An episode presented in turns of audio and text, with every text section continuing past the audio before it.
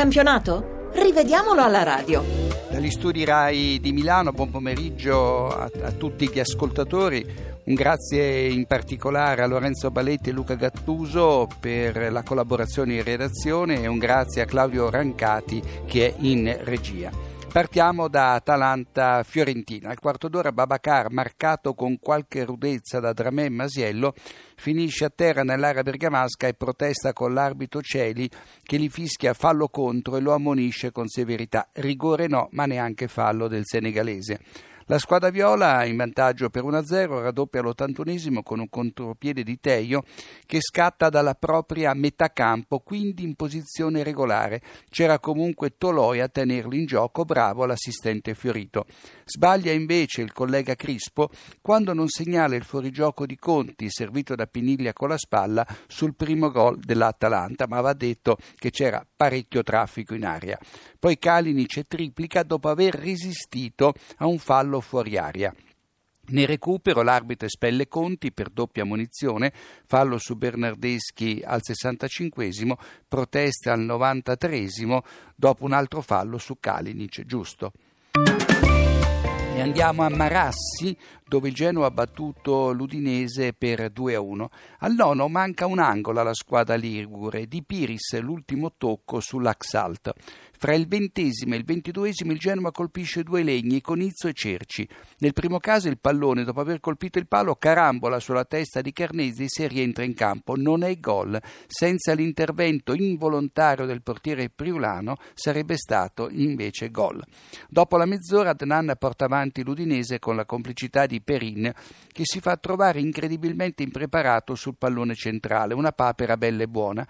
La punizione scaturisce da un fallo di Burdisso che trattiene per la spalla Zapata lanciato verso l'area rosso-blu. L'arbitro Gervasoni, alla seconda partita consecutiva, si limita ad ammonire il difensore del Genoa perché? Perché la punta dell'Udinese non è in possesso del pallone e quindi non si tratta del classico fallo da ultimo uomo. Al 42esimo su, eh, Suso si tuffa nell'area dell'Udinese senza subire fallo e si sorprende per l'inevitabile simulazione. Niente male come attore. Poco prima dell'intervallo Matash incoccia il piede di Piris che stava rialzandosi dopo averne impattato la uh, conclusione e, rega- e eh, reclama un rigore improbabile. Il Genoa pareggia al 57 su rigore con Cerci, mani evidente di Zapata con il braccio che più alto non poteva essere su punizione da destra. E poi Alfreson rischia il rosso dopo un'entrata durissima in scivolata sulle caviglie di Cerci. Solo giallo gli va di lusso e poi la Sal scatta in posizione regolare quando firmi raddoppio, riprendendo il tiro di De Maio malamente respinto da Carnesis. L'ultimo episodio da moviola di questa partita riguarda il rigore sbagliato dall'Udinese, protagonista Perin che si riscatta e salva il 2-1 del Genoa parando appunto il tiro di Di Natale dal dischetto, netto il fallo di Izzo ai danni di Terò. E andiamo a Reggio Emilia, Sassuolo Empoli 3-2, dove l'arbitro Valeri nel primo tempo espelle senza motivo un giocatore per parte, nella ripresa concede un rigore generoso, per non dire inesistente, all'Empoli.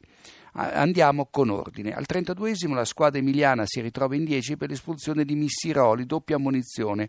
La prima per un pericoloso intervento in scivolata ai danni di Saponara, e va bene. La seconda per un Mani che è impossibile definire volontario. Il pallone giocato da Croce finisce sull'addome di Missiroli prima di rimbalzargli sul braccio destro. Non c'è fallo, giallo fuori luogo. A distanza di sette minuti il copione si ripete sull'alto versante. Tonelli, ammonito correttamente al decimo per un fallo su De Frel, anticipa in modo pulito Sansone che gli finisce addosso. E l'arbitro che non inquadra bene l'episodio, invece di fischiare fallo a favore di Tonelli, gli mostra il secondo cartellino giallo, pari e patta, ma non va bene. Tonelli uscendo eh, fra, fa il gesto delle manette che nel 2010 costò tre turni di squalifica a Murigno nella partita contro la Sampdoria. Per lui si prevedono quattro giornate di stop. Fra le due espulsioni c'è il gol di Zienischi che è tenuto in gioco da almeno due avversari. Buono anche il raddoppio del Sassuolo perché De Frelle riceve il pallone in posizione regolare dopo aver sanato precedente, eh, il precedente fuorigioco. Dopo il terzo gol di De Frel, Maccarone reclama un rigore sull'intervento di Acerbi che lo anticipa di netto sul pallone. Tutto regolare, bravo l'arbitro a far giocare. Regalato invece il rigore concesso all'Empoli e realizzato da Maccarone al settantesimo. Regalato perché? Perché Peluso trattiene più leggermente e poi fuori aria. Qui l'assistente Vivenzi sbaglia e non collabora a sufficienza con l'arbitro. E per concludere ricordiamo Empoli senza Saponara e Tonelli contro la Roma. Ed eccoci all'ultima partita del programma pomeridiano, quella pareggiata da Torino e Carpi 0-0 all'Olimpico di Torino. L'arbitro Gavillucci rimanda al mittente le proteste delle due squadre che in tempi diversi pretendevano un rigore a testa. Ne concede poi uno inesistente al Torino, quello sbagliato da Maxi Lopez. Al ventiquattresimo la protesta del Carpi. Di Gaudio finisce a terra appena mette piede nell'area granata e sente la pressione di Benassi. Al quarantanovesimo tocca al Torino lamentarsi con l'arbitro arbitro per una caduta di Benassi che si lascia andare dopo un leggero contatto con Lollo. In entrambi i casi il fischietto di Latina fa bene a lasciar giocare. Per il rigore ci vuole qualcosa di più serio. Al 61esimo Belotti rischia il giallo per simulazione dopo essersi lasciata andare nell'area carpigiana senza subire fallo da Gagliolo. Più avanti Bianco respinge di petto, non di braccio, un cross di Baselli. Ed infine l'ultimo episodio. Il rigore per il Torino arriva al 77 un regalo dell'arbitro e dei suoi collaboratori